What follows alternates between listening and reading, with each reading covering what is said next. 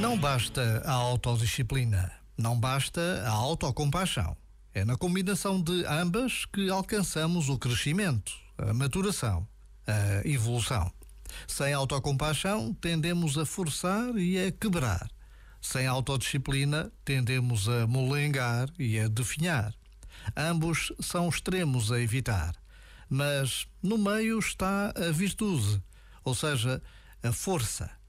Que possamos então ativar a dose certa de autodisciplina e autocompaixão para cada momento, para que o que façamos seja sempre bom, útil e saudável.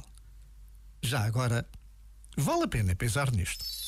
Este momento está disponível em podcast no site e na app.